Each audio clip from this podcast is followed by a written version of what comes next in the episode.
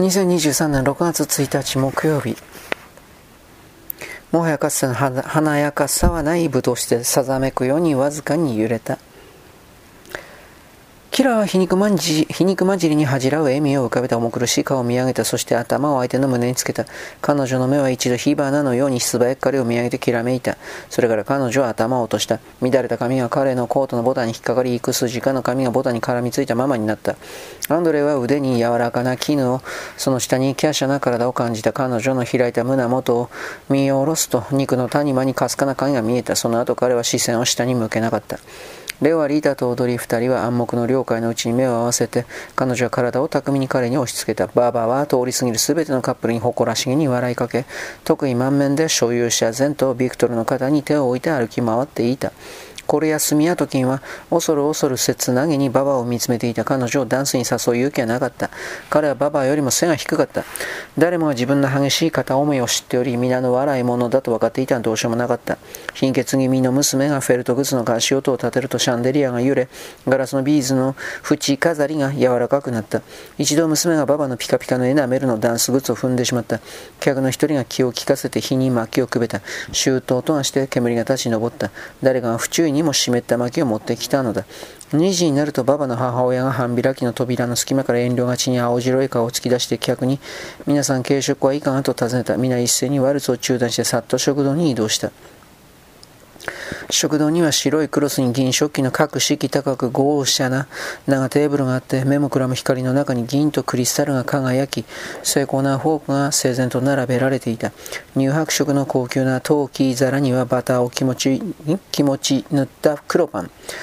魚の干物、バレー種の皮のクッキー、ザワークラウト、砂糖代わりに茶色の水飴を添えた紅茶があった。ババの母親は愛想よく笑顔を振りまいた。全部を一つずつどうぞ、遠慮しないでね、十分にありますからちゃんと数えてあるの。ババの父親はおおらかな笑顔を浮かべてテーブルのセンターに座っていた。彼は婦人科の医者だ。革命前はパッとしなかったが、革命後2つの事実が彼の出世を助けた。1つは医者として自由業に属しており、作詞家とみなされなかったこと。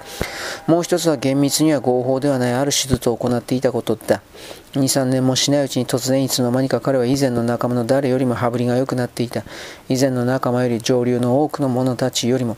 彼は手で襟を持ちゆったりと背にもたれ肉の動きに合わせて震える高価な時計飾りのついた重い金の鎖の下に丸い腹を突き出していた。細い目は白い肉の厚いひだに隠れている。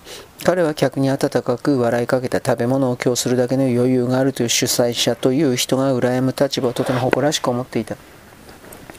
そして昔は頭の上がらなかった者たちの子供、有力な実業家のアルグノフ家やコバレンスキー帝国帝徳らの子供の寛大な保護者になる気持ちを味わっていた。そして心の中で明日の朝赤軍の航空機体にもう少し寄付をするのを忘れないようにしようと思った。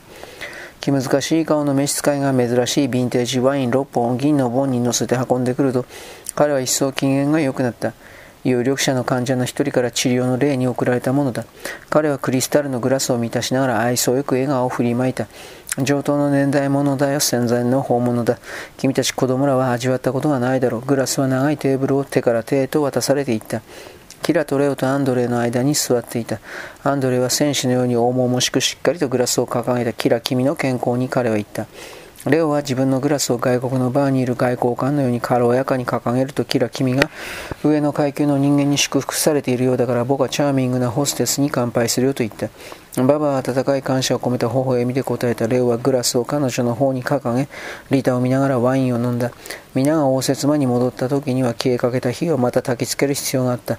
リディアはまたピアノを弾き始めた。数組のカップルがまったりと踊った。ババは指に香の匂いのついた忘れられた貴婦人の歌を歌った。これやスミヤトキンは酔っ払いの真似をした。ビクトルは逸話を語っていた。他もそれに習った。政治的な話もあり、アンドレに警戒の目が向けられた言葉は途切れ話しては赤面して口を持った。5時になると誰もが疲れ切っていた。だが誰も日の出前には帰宅できなかった。危険すぎた。市内の民家は泥棒や強盗に対して無力だ。真夜中を過ぎて道を歩く市民はいなかった。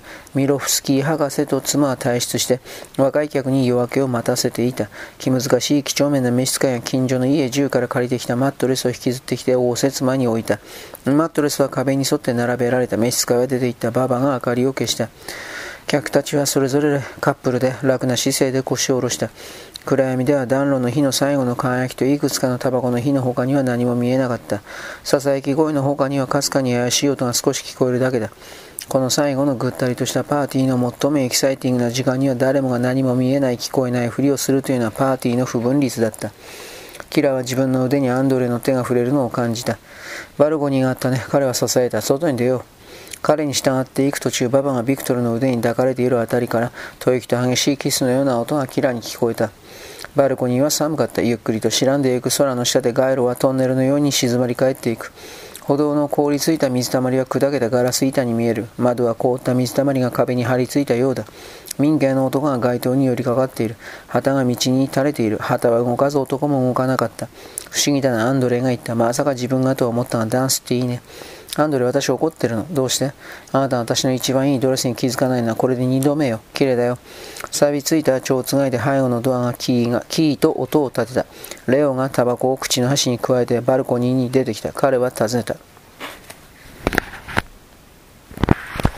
キラーも国有化された財産なのかな？アンドレがゆっくりと答えた。その方が彼女にとってもいいかもしれないと思うことがある。まあ、共産党が適切な決議を採択するまでは、レオが言ったそうじゃない。彼らは応接場の暖かい暗闇に戻った。リアレオはキラをマットレスに引っ張っていき、自分の隣に座らせた。彼は何も言わなかった。彼女は彼の肩に頭を乗せてうとうととした。リタは少し肩をすくめて離れていった。アンドレはタバコを吸いながらバルコニーの扉の傍りに立っていた。午前8時に窓のカーテンは開けられた。石鹸水のようにどんよりと曇った空が屋根の上に広がっている。ババは入り口で招待客に小声で挨拶をした。彼女は少しふらついた。目の下にクマができており、鼻の先に髪がかかり、口紅が青についていた。客たちはグループになってできるだけ長く固まって歩くようにした。氷が足の下で砕ける冷たい夜明けにアンドレが一瞬キラを横に連れ出した。彼は何歩か先で水たまりをまたごうとしているリディアに手を貸しているレオを指さした。奴にはよく会うのか？彼は聞いた。その質問で彼が自分とレオとのことをまだ知らないこと、声の調子から答えない方が良いことを彼女は悟った。鉄格子で覆われた南京錠のかかった店の窓に光が照りつけた。多くの扉には張り紙があった。泥棒同士ご容赦ください。中には何もありません。